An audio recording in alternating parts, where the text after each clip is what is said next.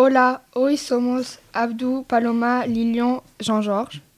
Hola, hoy en este episodio vamos a hablar del al-andalus.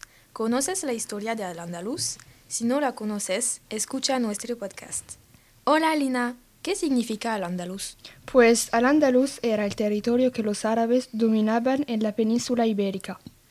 Todo empezó en el año 711. El rey Rodrigo reinaba en el reino visigodo de Toledo. Sí, y también en el 711 las tropas de Tariq, un militar al servicio de la dinastía Omeya, invadieron en el sur de la península y ganaron la batalla de, la, de Guadalete. En el 929, Abderramán III creó el califato de Córdoba.